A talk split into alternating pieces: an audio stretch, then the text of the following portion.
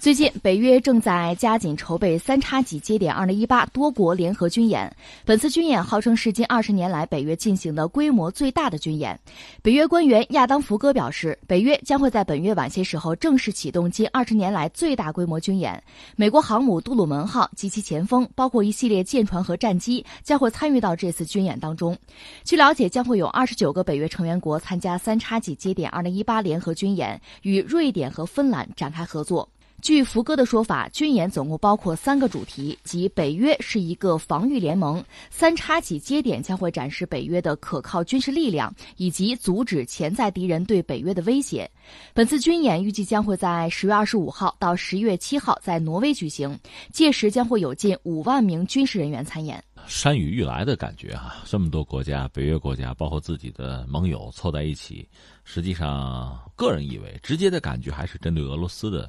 性质更强一点，但是大家都知道，都是大家心知肚明啊，可发一笑。就是每当有军演的时候，大家最常听到的这句话就是我们不针对任何人、嗯、我们没有特定目标，就这套东西嘛。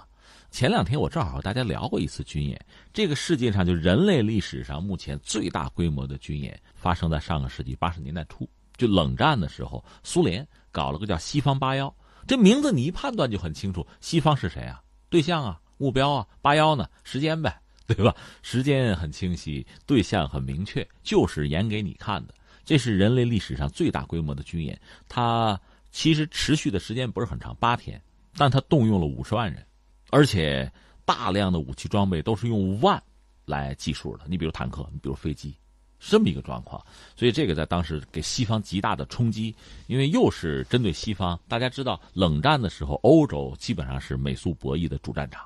欧洲国家天天就惊弓之鸟啊，整个带弹，就这种感觉。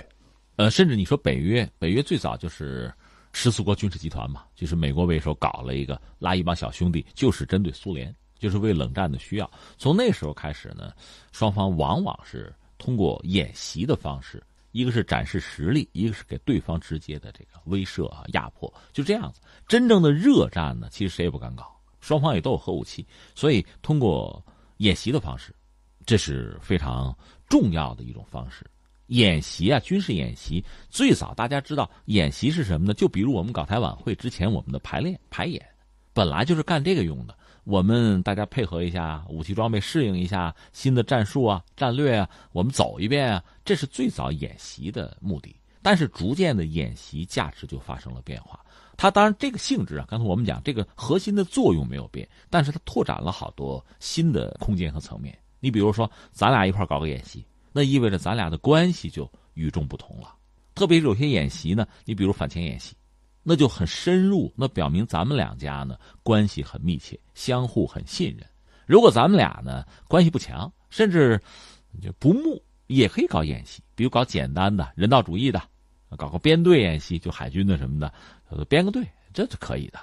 所以你看，这里面有诸多的层次啊、规模呀、啊，有不同的分类、不同的门槛，代表不同的性质。另外呢，演习本身也是给全球范围内的这个各国传递某种信息的很重要的一个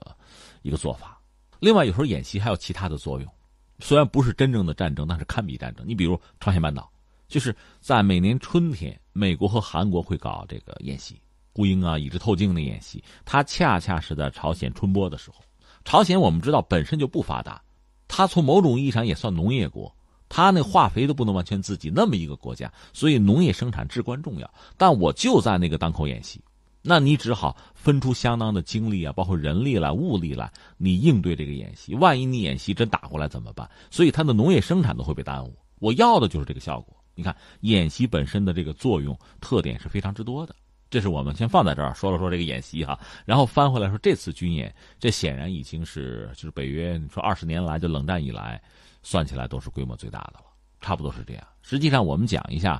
苏联那个时代它的演习往往是以规模、以声势取胜。我们曾经讲，刚才说这个西方八幺这个演习，另外海军的它那个海洋七零、海洋七五的演习，那是在全球几乎所有的海域同时进行演习，甚至同时发射导弹。干这个，而相形之下呢，西方国家的军演规模、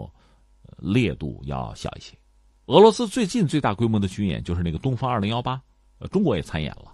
这个被认为规模仅次于那个西方八幺，就是从俄罗斯这个角度来讲，它一脉相承军演要比规模这次东方二零一八是比较大的。而翻回来呢，你可以看到西方这次就北约这次，也可以看作是对二零一八这个回应，你可以这么说。但是显然它针对俄罗斯的性质是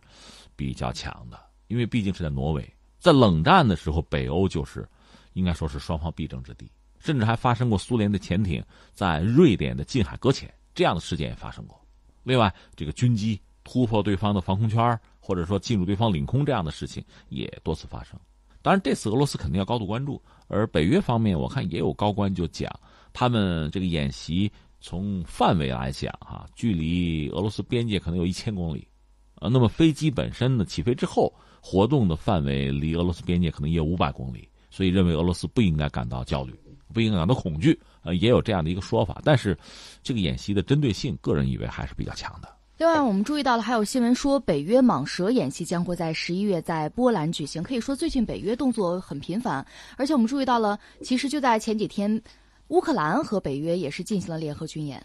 嗯，你看啊，这个性质不一样。如果我们说挪威这次呢，毕竟离俄罗斯上千公里比较远，俄罗斯你就是心中不适，你感到不舒服，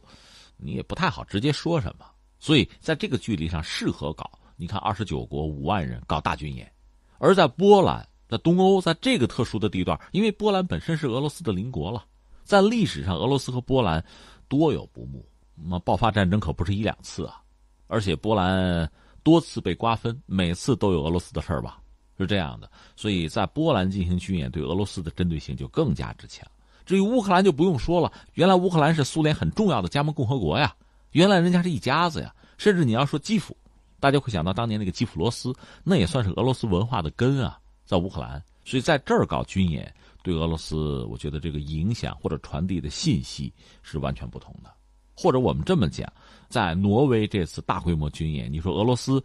直接有什么反应不好说，顶多派船，比如派那个间谍船，派军舰监视靠近北约的军舰，这是可以做到的。但是你说在乌克兰、在波兰进行军演，那俄罗斯恐怕会做出相应的就是军队的部署来，恐怕要做这些动作才能，一个是展示实力，表达坚定的呃情绪，同时也表达某种不安和不满，只能是这样。另外还有报道说，乌克兰不顾俄方的反对，向美国献上了不少俄式武器装备。美军呢，实际上还得到了 S 三百 导弹系统的雷达装备，这个是真要命。因为刚才我们恰恰讲，就是乌克兰本身曾经是苏联很重要的加盟共和国，而且在苏联时代，人家也是全国一盘棋嘛，所以很多重要的就是军工企业就放在乌克兰了。那现在好，双方分了家，分家之后我们也讲，从西方那个角度讲，确实是下手是非常狠。现在制造的是乌克兰和俄罗斯之间的这种不睦的关系啊，恐怕嗯，在可预见的未来是没有办法恢复了。因为我们都知道，人和人也是这样，就有些矛盾吧，其实还可以弥合，呃，相逢一笑泯恩仇，这样的事儿是可能做到的。但是，如果事情到了某个程度，就覆水难收了。你比如说，最后发生了克里米亚这个事件，克里米亚本来是在乌克兰的地盘上，那版图上，当然那个地方又很特别，还有苏联时代的那个遗留的这个海军基地，等于说俄罗斯也一直在用。那现在最后，普京把克里米亚拿回了俄罗斯，那和乌克兰这个领土的纠纷一旦达成，